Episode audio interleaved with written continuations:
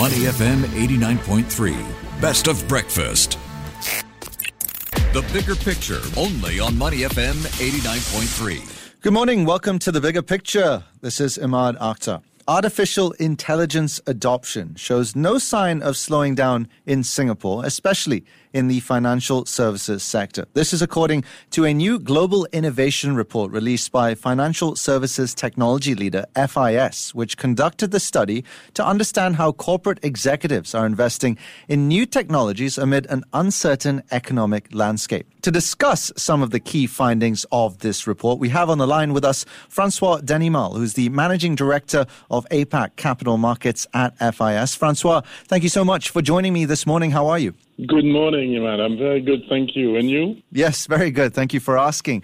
Francois, amidst an ever evolving operating landscape for financial services, what would you say are the three biggest risks companies in the sector have to confront? I would say we are in a very interesting period right now where we have sustained, I would say, high interest rates at the moment. And this is something Singaporean firms are not necessarily used to. And we're learning how to deal with such an environment, I would say, in the, in the long term. On top of that, if you want, you have something which is sustaining as well the talent and the hiring issues all financial services firms are currently facing at the moment. Yes, traditionally, traditionally, I would say, a change in, in the shape of the balance sheet of, of the banks and financial institutions. Mm. It's clearly some some financial, I would say, risk, which are which are the top concerns across all the respondents the FIS study shows. Right, mm. 64% of, of our business leaders here in Singapore are citing financial risk as, as a top concern. Mm. All right, let's draw on some more findings from that report you just alluded to.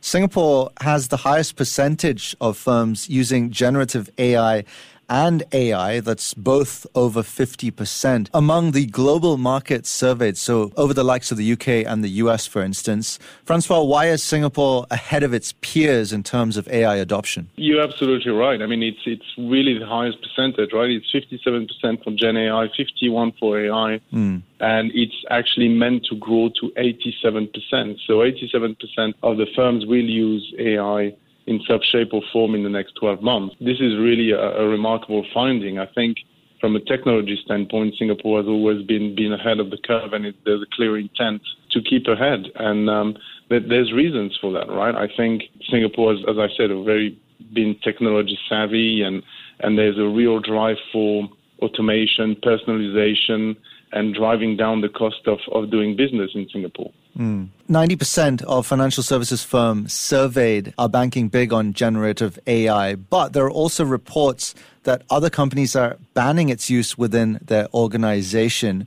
What's your view on the opportunities versus challenges here? I think the opportunities is, is exactly what I said, right? That there's a, a clear drive to foster automation, personalization, but mm. the, the, same technology can be used if you want against these firms, right? If you think about financial crime, if you think about hacking, if you think about generating code to basically arm financial services and take advantage of it, this is also something a use case for AI, but I would say the wrong way, right? And that's something we can also use to detect that. So the use of AI to to manage structured data, unstructured data. There's clearly a lot of advantage. There's also a couple of risks, and you mentioned a couple of firms banning AI, at least from a large scale development, right? You still have all the major financial institutions in Singapore are using AI in, in labs and trying to understand, if you want, the power of the technology before it's released at scale. But there's definitely concerns around data privacy, cybersecurity, access to different type of systems using GI and, and, and, and Gen AI for sure. Mm-hmm.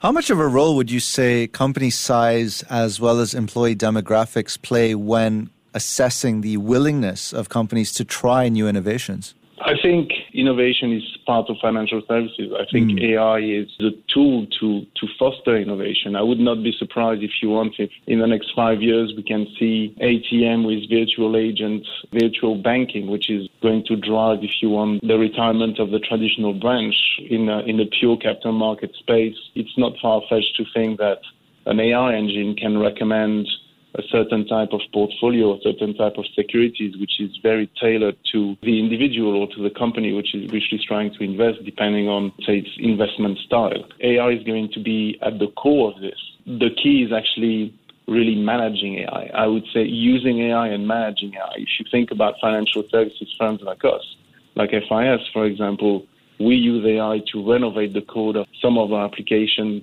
faster than we have ever done before.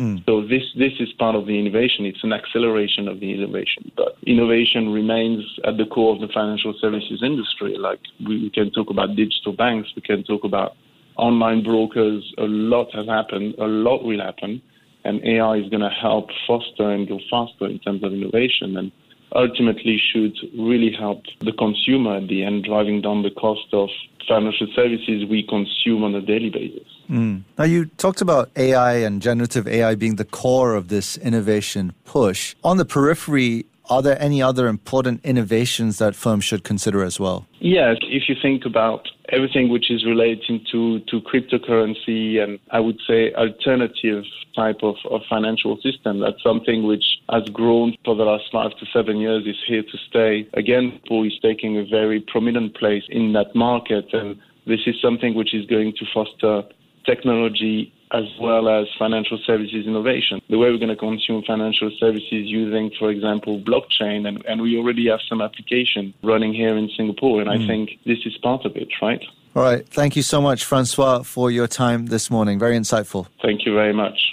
We've been in conversation with Francois Denimal, the Managing Director for APAC Capital Markets at FIS, about how AI and generative AI, as well as other innovative technologies, are shaping the future of innovation here in Singapore. Stay with Money FM 89.3. Before acting on the information on Money FM, please consider if it's suitable for your own investment objectives, financial situation, and risk tolerance.